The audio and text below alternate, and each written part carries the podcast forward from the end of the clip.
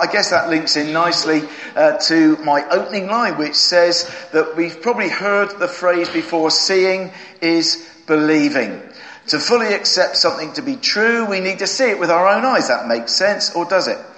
Because uh, does that phrase not simply, uh, or su- subliminally, if you like, suggest that we can then maybe only believe something if we see it? Which, of course, for someone who is blind then makes that impossible for them to believe anything at all. Or we think of other concepts that we're aware of, like the wind or electricity. We know they're real, we know they're powerful, but actually they're completely invisible. Let me tell you about Freddie. Freddie was a truck driver. It's a true story that transported animals, usually cows or donkeys. One year, on the 1st of April, a guy called Freddie and said, I've got a dead elephant for you to pick up in Los Angeles. Freddie didn't want to be the butt of a prank on April Fool's Day.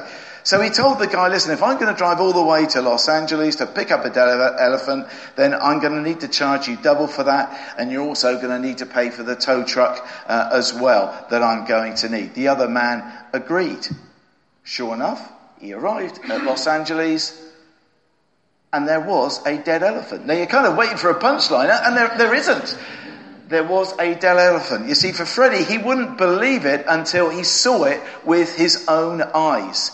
Uh, now, I've played a little bit of a competition with a few people this morning uh, to ask, in finding out that it was Janet's birthday today, and I know you mentioned, kind sir, uh, there in the middle about senior years. You are mere a youngster in comparison here to uh, to lovely Janet, and nobody's got close to Janet's age. But Janet, your secret is safe with me. I promise you, I tell, told nobody at all that you were 98 today, so I won't. 98 today!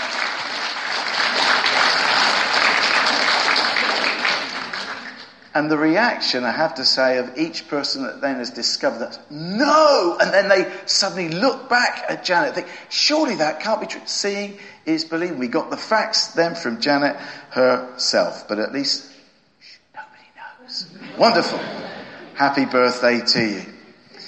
In terms of seeing and believing, last week we were looking about a man who had been blind and that fitted in with our, our theme for the year, as Tom uh, expressed earlier, 2020 vision, seeing God clearly. Here was a man that had been blind. Jesus then does something a bit bizarre in terms of spitting in his eyes and then says, well, do you, do you see now? Almost as if Jesus was maybe not expecting that to, to actually fully work at first. And then he lays his hands on him again and the man sees. Two levels of seeing. Seeing, but then seeing clearly.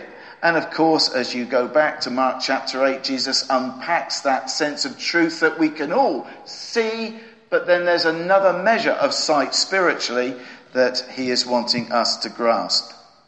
Well, that wasn't the only instance that Jesus healed a blind man. He healed another man in John chapter 9 who had been born blind. And we looked at this yesterday morning. If you've not read through John chapter 9, there's quite a degree of comedy uh, in the script as this man who'd been born blind receives his sight from Jesus and gets so frustrated with the question after question after question that he gets uh, bombarded with. He didn't know how he'd received his sight back. He didn't know why, but one thing he did know was this. And he says, once I was blind, but now I see. That should be the verdict of every Christian. Once I was blind, but something happened.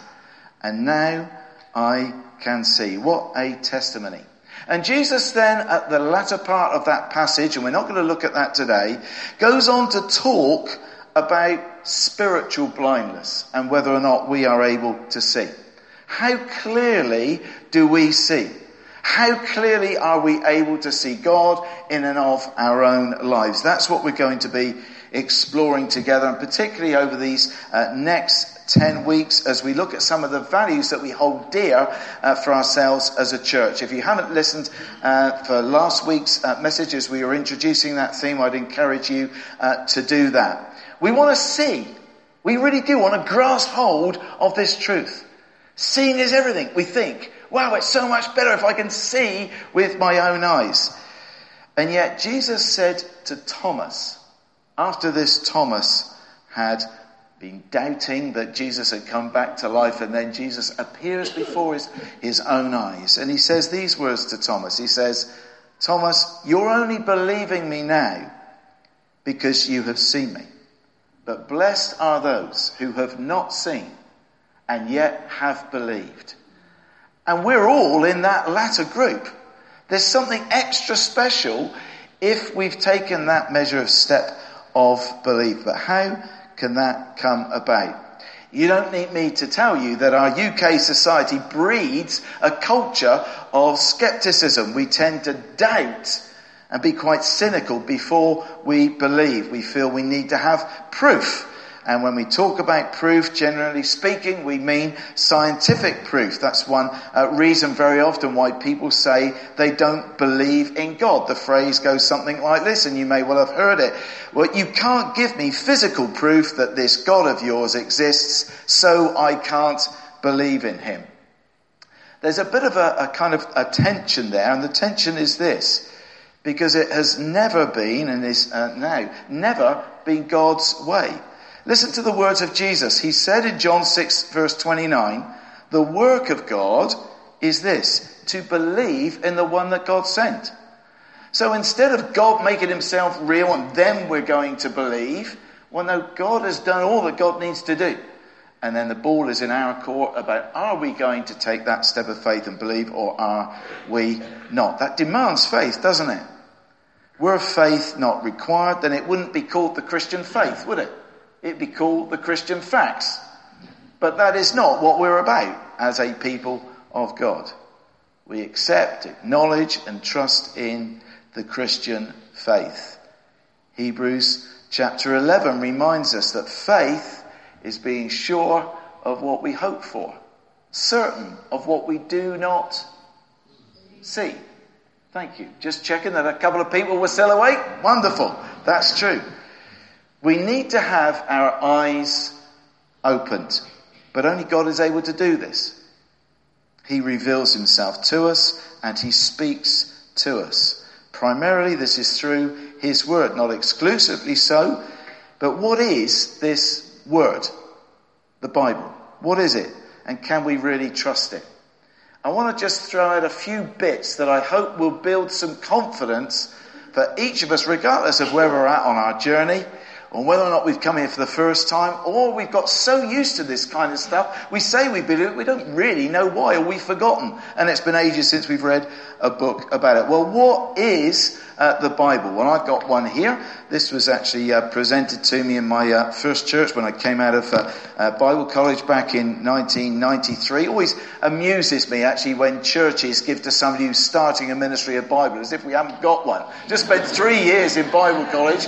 Obviously, my own church knew me well enough to think, well, we know what Roger needs more than anything else. Let's get him a Bible put it with the other eight or whatever. But I've used this one uh, on Sundays ever uh, ever since that time. Literally, that word, the Bible, means the library. It's from the Greek word biblios. Uh, most people feel it's probably the first ever book. There are 66 books in total. How many in the Old Testament? 39. How many in the New Testament? 27. Are you either new or you're very good at maths? It's quite a difficult one. 66 minus 39. That's a difficult kind of uh, number, isn't it? Uh, so the Old Testament would have been written in Hebrew, some in Aramaic, and the New Testament in Greek. It's unique though, this book, because it's not just a book. You may well be one of those people that as you've read it, the words have at times kind of become out in 3D and spoken. They breathe life to us. Not always, let's not kid ourselves. Sometimes we think, well, that was boring, or I just don't get it. Let's be honest. If we're not honest, and you're the one who's feeling that, you'll think that everybody else has got this wow factor. We got a picture of wow? No, we haven't. Caught you right there, Andrea. She wasn't expecting that one. Do you know? Neither was I. It's unique because this is probably one of the only books that says of itself that it's been inspired by God. We read that in 2 Timothy chapter 3 and verse 16. And this is also what we uh, read in God's word at the end of John's gospel, John 20 verse 11, what it says about itself. These things are written so that you may believe that Jesus is the Christ, the Son of God, and that by believing you may have life in his name. So for us as a church, believing is central to what we're about. We've got a whole host of values that we'll be exploring, as I mentioned, over the next uh, 10 weeks or so. But it starts in terms of people that want to become a part of the church with what do you believe in it? So what do you uh, believe? Now, we, we, you might say, you might think, well, that's pretty obvious. Uh, my mind goes back to a particular couple that I met up with who uh, wanted to be a part uh, of the church, and and very often we'd start. And you, some of you will remember these kind of conversations that we've had, and I'll just invite people to say, "Well, tell us a little bit about yourself and about your spiritual journey." Actually, a whole host of stuff comes out that we don't need to rattle through a particular list or, or number of values because people share that naturally because of who they are as they testify to the work of God in their lives. Not this particular couple. We spent two hours on what it meant to believe and what the gospel was. Two hours. The interesting thing was when we spoke about whether or not everybody goes uh, to heaven or anything else, and we were talking that through, the man was so shocked that not everybody would go to heaven. He said, Are you serious about that? He said, If what you have just told me is true, we need to be doing a lot better than we are doing in making that known. Now, that was a shock factor for somebody who was about 80 years of age. They'd been a part of a church for about 65 years. But they hadn't actually crossed over from death to life in terms of understanding and accepting and committing themselves fully to what this gospel is all about to what God's word teaches. The Bible shows us how to find God's forgiveness, how He wants to be involved in our lives, how it's best, how it's best how we should deal with the big issues of life, and how we can be a part of His purpose in the world. We would be lost without it. Now, I, I don't know if you're able to pick up on this. Now, bear in mind, I've, I've had this since 1993. But two things are true by way of illustration here. I'm going to take this and very carefully, wonder if it's going to hold all my weight. We stand on God's word. Don't get upset about this being an irreverent uh, thing. We don't worship the book. We worship the author of the book. But we do stand on God's word completely. But this is also true. Going alongside that, we also sit under God's word.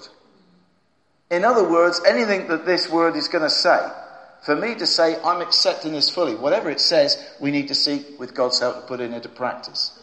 We stand on it, but we also sit under it as well. I'm not going to sit down. You wouldn't be able to see me then at all. But hopefully you'll get the analogy in terms of the importance in its entirety of everything else in between. Different things uh, get said by different people about this book and our, our, faith in it. Well, it's a book of myths. Well, that's an unfounded, uh, unfounded statement for starters. Uh, loads of stuff I could quote. We go through this uh, in an alpha course, but I'm, I'm just going to mention a quote of one person by the name of Josh McDowell. He wrote an excellent book called Evidence That Demands a Verdict. He said these words. He said, after trying to shatter the historicity of and validity of the scriptures, I had to conclude that they are indeed actually historically trustworthy. If a person discards the Bible as unreliable in this sense, then he or she must discard almost all the literature of antiquity. And we'll be thinking a lot more about bibliography and stuff like that that can substantiate God's word tonight, if you're free to come out. Or it may well be that somebody would say to you, well, what about science? The Bible is not a science book. It was written pre-science for starters, but there are no absurdities in it whatsoever. Many people are scientists and Christians. It's not a case of being one or the other. The two don't have to conflict. One answers the question how, the other answers the question why. Again, more that we could say about that. Well, what about all the apparent contradictions you may well uh, get told? And again, we'll look at that a little bit more uh, fully uh, this evening. Apparent contradictions are just that. They are apparent only. Two statements can differ without them being contradictory. We have four gospels that depict the life of Jesus. Matthew, Mark, Luke, and well done, three of you. Brilliant. It wasn't that difficult a question. They all tell the same story, but they don't all use the same words. Some include some things, some include other, uh, other stories, other accounts. It's like the different reports that you may well get on a sports uh, uh, fixture. There would be different reports in the paper the next day. All the people commentating on it or reporting on it were probably at the game. But they each see slightly different things. We need to read God's word in context as well. Not lifting selected verses for us to then think, right, I'm going to choose that little bit. What does this book say to us as a whole? What did it mean for the people then? And what does that therefore mean for you and I now? And when we know the answer to that, what are we going to do about it? Because there's always a choice that we have. But surely it would have changed all over the years in translation. We've got obviously a host of translations now, haven't we? If God was behind the initial inspiration, don't you think that God is big enough and good enough to be able to protect that translation accurately for us? In 1947, there was a, a, series of scrolls that were found in a cave in north, the northwest corner of the Dead Sea that brought up manuscripts 1,000 years older than any that had been previously in existence. Now this had been what the skeptics had been waiting for. Brilliant. Now we can actually see what a massive difference there is from stuff way back then to what we have now in 1947. No doctrinal differences at all. At all. Plenty of other stuff, if you read it, that can substantiate and give us confidence for this book that we believe in. That's just a few of the most common things that people may well throw at you. Don't be frightened of that. There's nothing to actually be fearful of. God is big enough to stand up for himself. And there's been a whole host of stuff, archaeological stuff and otherwise that can only seek to substantiate the word that we have before us. What do we believe this word teaches that therefore we're able to believe? That's what we need to look at briefly this morning. Well, in short, that God made us perfect. Don't get too carried away because we didn't kind of stay uh, that way but we chose to disobey him. Sin coming into the world produced a barrier between ourselves and God, but God himself provided a solution. Our accepting and acting on that solution removes the barrier and enables us to then become a Christian. And as such opens the door for us to become as part of our believing, a part maybe of this church, if that's where you're seeking to work out what it means for yourself to be a Christian. So that's a, a kind of like an overview of the whole lot. I want to break those things down into just four things before we reflect on that and what that means for ourselves. Four things that we would believe here. We would have a whole variety of different beliefs and different viewpoints on various issues. That is okay. That's okay. We don't have to agree about everything. What we need to agree upon are those things that are central and those things that are, sent, are secondary or of even less importance, very often our viewpoint is not based as closely on this as we make out, but actually our own spiritual journey. Let's realize and be gracious enough and humble enough to recognize that we've probably not got it all right. Where I'd only been to one uh, particular church before I went to Bible college, uh, when I went there in uh, 1990, I was staggered how many people got so many things wrong. And I think after two days, I realized how arrogant I was that people who had a, a, a, better grasp of scripture and certainly displayed a lot more of Jesus than I ever did may well have got some of the other stuff right and maybe I needed to reevaluate. But that wasn't as important as what we held dear and held in common. Here's the first thing. God made everything. It's not that difficult, is it? God made the lot. He made the world, the universe, everything in it, including ourselves. It was perfect. So as a part of His love towards us, we were given what we call free will. Our choosing to go against God has had disastrous consequences. You can read about that in Genesis chapter 3. Always going against God has disastrous consequences. But there's one thing that we don't learn, from what we already know, it's that we don't learn from what we already know. Anybody made a mistake and gone against God this week? Right, okay, round about uh, 80% of you and the other 20% lying. Not too bad. We'll pray for you guys afterwards. It's interesting when you throw out a question like that. Everybody's looking around and thinking, well, I know the answer, but I ain't going to be first. We dread putting our hand up, then everybody else goes, sit up! Oh, that was loud, wasn't it? Okay, that was quite effective, I'm sure. Secondly, God wanted that barrier removed so that he could be reconciled with ourselves and us with him. His love craves for there to be that opportunity for forgiveness. But we worship a God who is completely just, and his sense of justice rightly demands that wrong would be punished. We have his love on one hand, and we have his justice on the other.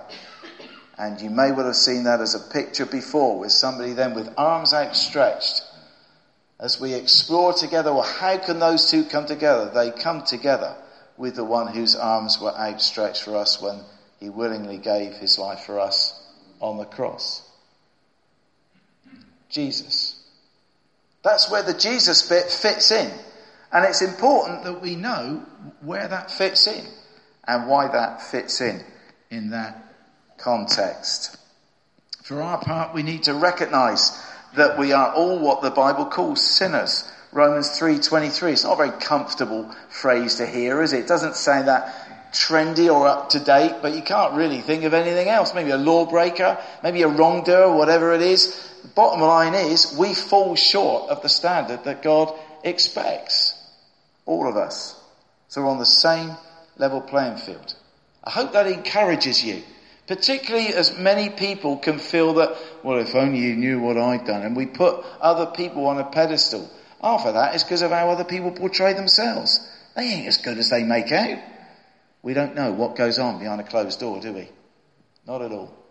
We're all of us guilty before God. There's the need for us to repent. Not just to say sorry, but literally to turn around. And each time we feel there, we fail, there is a benefit in terms of us going through that process of saying, God, would you forgive me? I want to put this right. Doesn't matter what our starting point is. God is always interested in the right now. The right now. And maybe for someone here this morning, the right now is what are you going to do about this opportunity to deal with the rubbish and have that fresh start from here on in? Still a new year. What a great opportunity and season for us to think that through. Thirdly, God came up with a solution. Ta-da! Brilliant. He decided to take that punishment upon himself, coming into the world in human form. John 1 14 uh, mentions that, but the Word becoming flesh. This Jesus died, God's only begotten Son, taking our place, taking the blame for all our wrong can remember somebody who was a friend of mine at school and they were banging the, the gospel across to me and, and I, I'd never been to church. I didn't really have an idea at all about what he was on about. And every now and then his final line would be, but don't you understand that Jesus died for you? No. No, I didn't get it at all. I think I had a vague idea that there was somebody called Jesus and, and he kind of had a miserable end on a cross. I had no idea of any of the spiritual ramifications of that at all. We need to understand that it was through choice that this Jesus was willing to go there. But death could not hold him. We don't worship a dead Saviour. We worship one who physically rose, thus proving his own divinity too. This is what the Bible says. Romans 10 verse 9. If you confess with your mouth that Jesus is Lord and believe in your heart that God raised him from the dead, then you will be saved. That sense of speaking out that which we believe, but internally accepting and believing what God has done by faith in raising Jesus, then you will be saved. His guarantee. Forgiveness is then possible because of Jesus. Acts chapter 4 verse 12 reminds us salvation is found in no one else. Whole host of self-help books out there. Whole host of different ideologies, worldviews and new age perspectives about how we might find inner peace or contentment or work our way to finding where God is. Waste of time. Salvation is found in Christ alone. Song that we're going to be closing our service with. We either accept that or we don't. When Peter preached his first ever sermon, and the people were cut to the heart about what they'd actually done with this Jesus. And there'd been a wake up call in terms of that conscience prick. They said, well, what should we do? And the response they got from Peter was this, repent and be baptized, every one of you, in the name of Jesus Christ for the forgiveness of sins. Acts chapter 2 verse 38.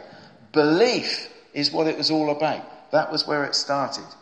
That led on to a repentance and then baptism for all to be enabled to see God more clearly. But we've got a choice. We've always got a choice.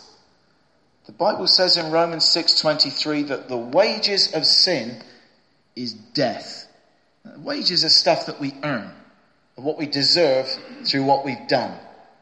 And from God's perspective, that's death. And we don't just mean somebody snuffing it physically at the end of their life. The context for that word death is with capital D, complete separation from God forever. Thankfully, that verse in Romans 6:23 doesn't end there. It goes on to say, but, and it's one of those positive buts, the gift of God is eternal life. The gift of God is eternal life.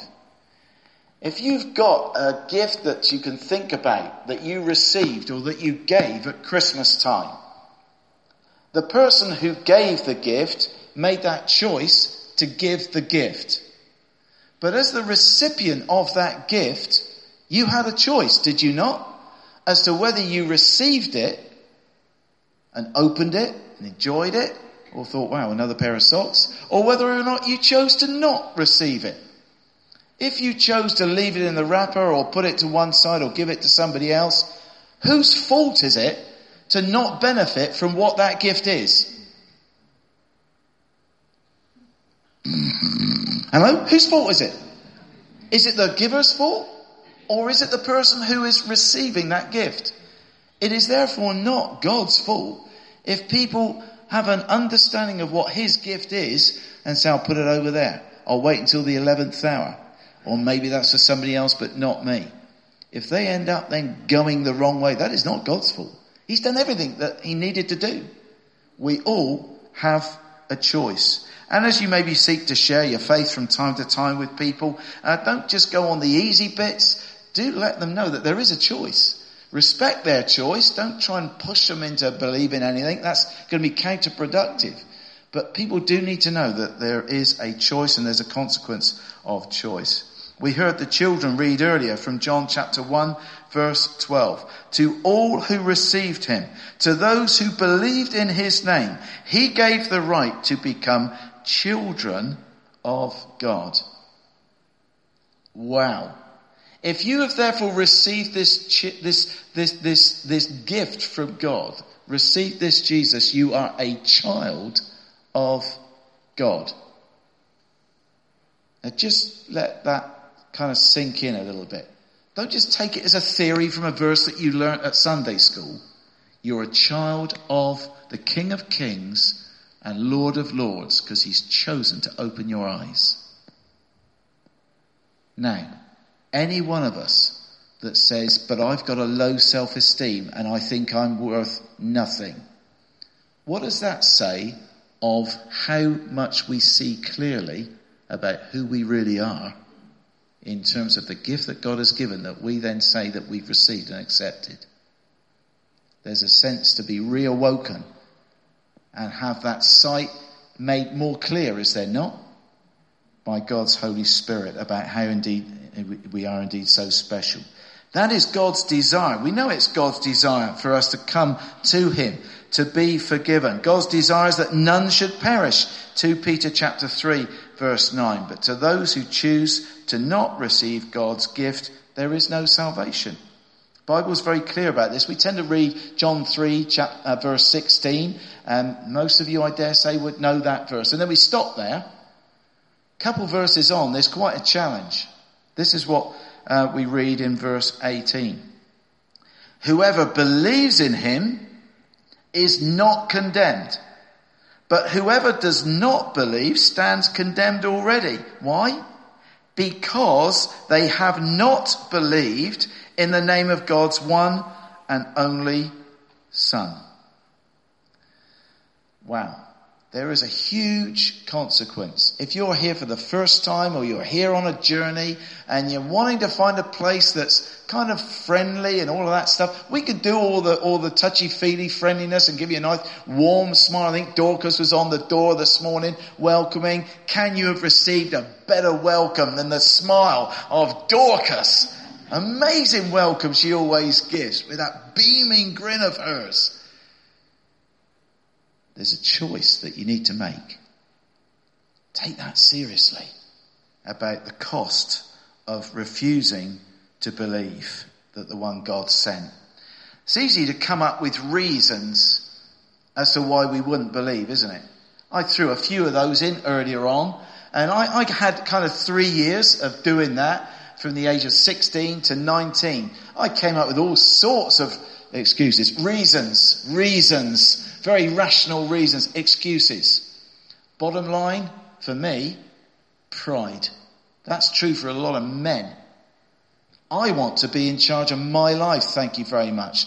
This whole thing of actually sitting under the Word of God, well, can we do that kind of by choice? So every now and then, you know, I could do that. But ultimately, I want to be in charge of my life and I want to call the shots.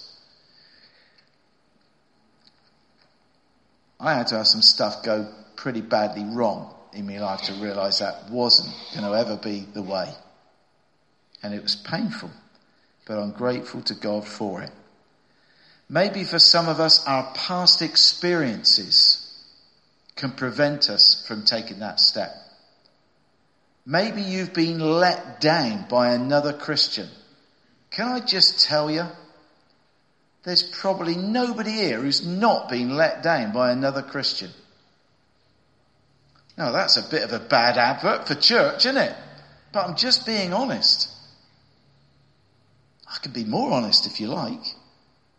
I've been more broken by Christians than from people outside the church. But isn't that the same probably for most of us? Just because we have been hurt or let down by another human being, why throw the baby out with the bathwater, as the phrase goes? It may well be, and I had a conversation with uh, uh, somebody that stayed with us uh, for uh, respite care with foster care, as many of you uh, know, and um, and the, the girl in question massively into horses, and they were telling me about uh, an example of um, of, of, a horse. I'm not into the horsey uh, stuff. Other people would describe this in a lot more eloquent horsey terms, but just kind of run with me. Particular horse who kind of like kicked up, chucked him off and was lashing out and kind of like horse hoof in the face stuff It's not a bunch of laughs. I'm sure you kind of get that.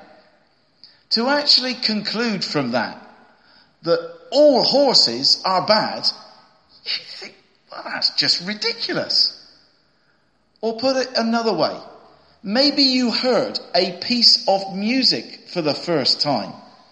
And that first piece of music that you ever heard was something classical and you thought, that sounds naff.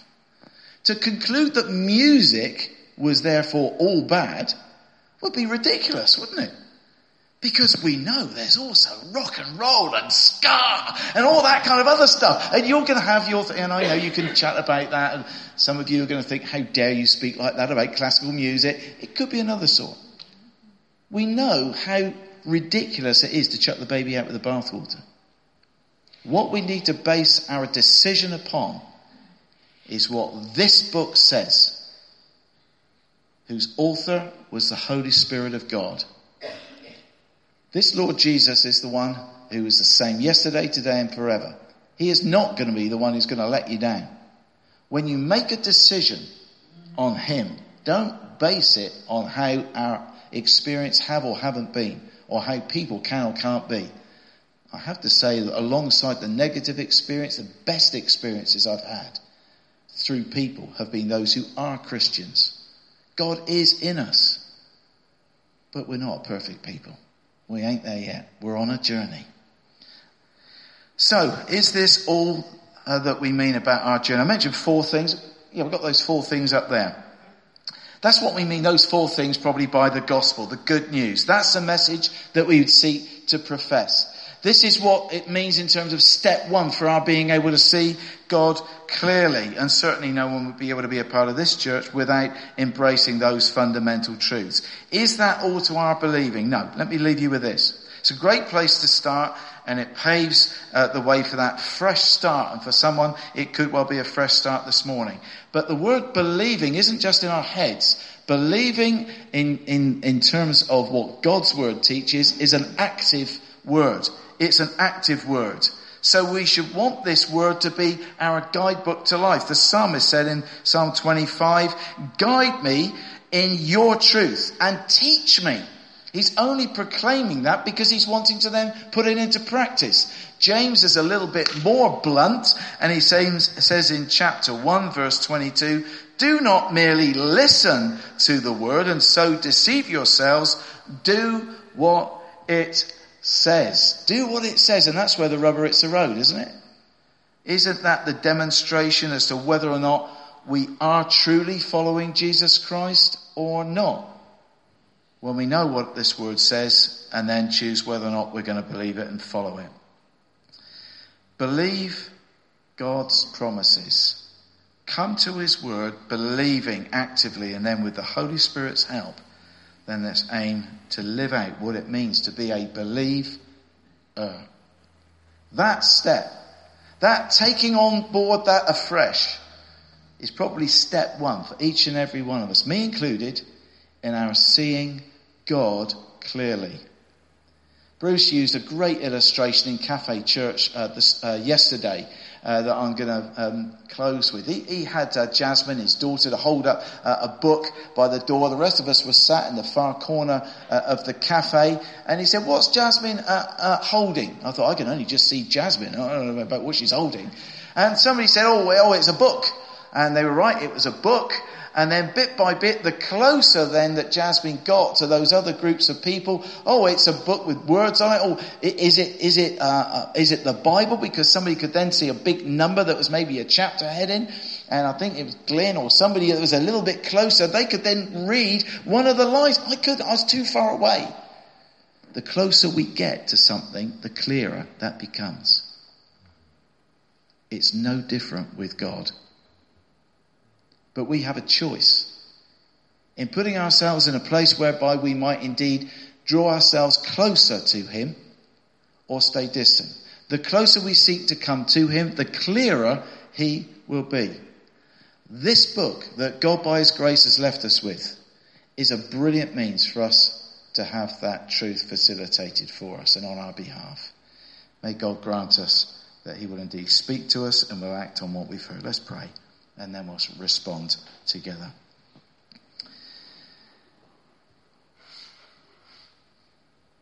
Father God, for many of us uh, who've been a part of church life uh, for years, we maybe have heard this morning familiar verses and thought, yeah, I know all of that. And yet maybe for some of us, and I include myself in that, very often there are times where we just feel on the starting blocks feel, uh, still. We want to see you more clearly, yet we feel kind of stuck where we are. God grants us a love for your word. Enable us to choose decisions that build this book in to become a part of our daily practice, that we might come before it and ask you to speak to us through it. Bring us to that place of believing if we've never fully made that decision to follow you, may that be today. And wherever we are, wherever we're at on our journey, God, we ask that you'd help us to see you more clearly. Because the clearer we see you, the clearer others will have that opportunity of capturing something of who you are. Maybe even through me. We ask these things in Jesus' name. Amen.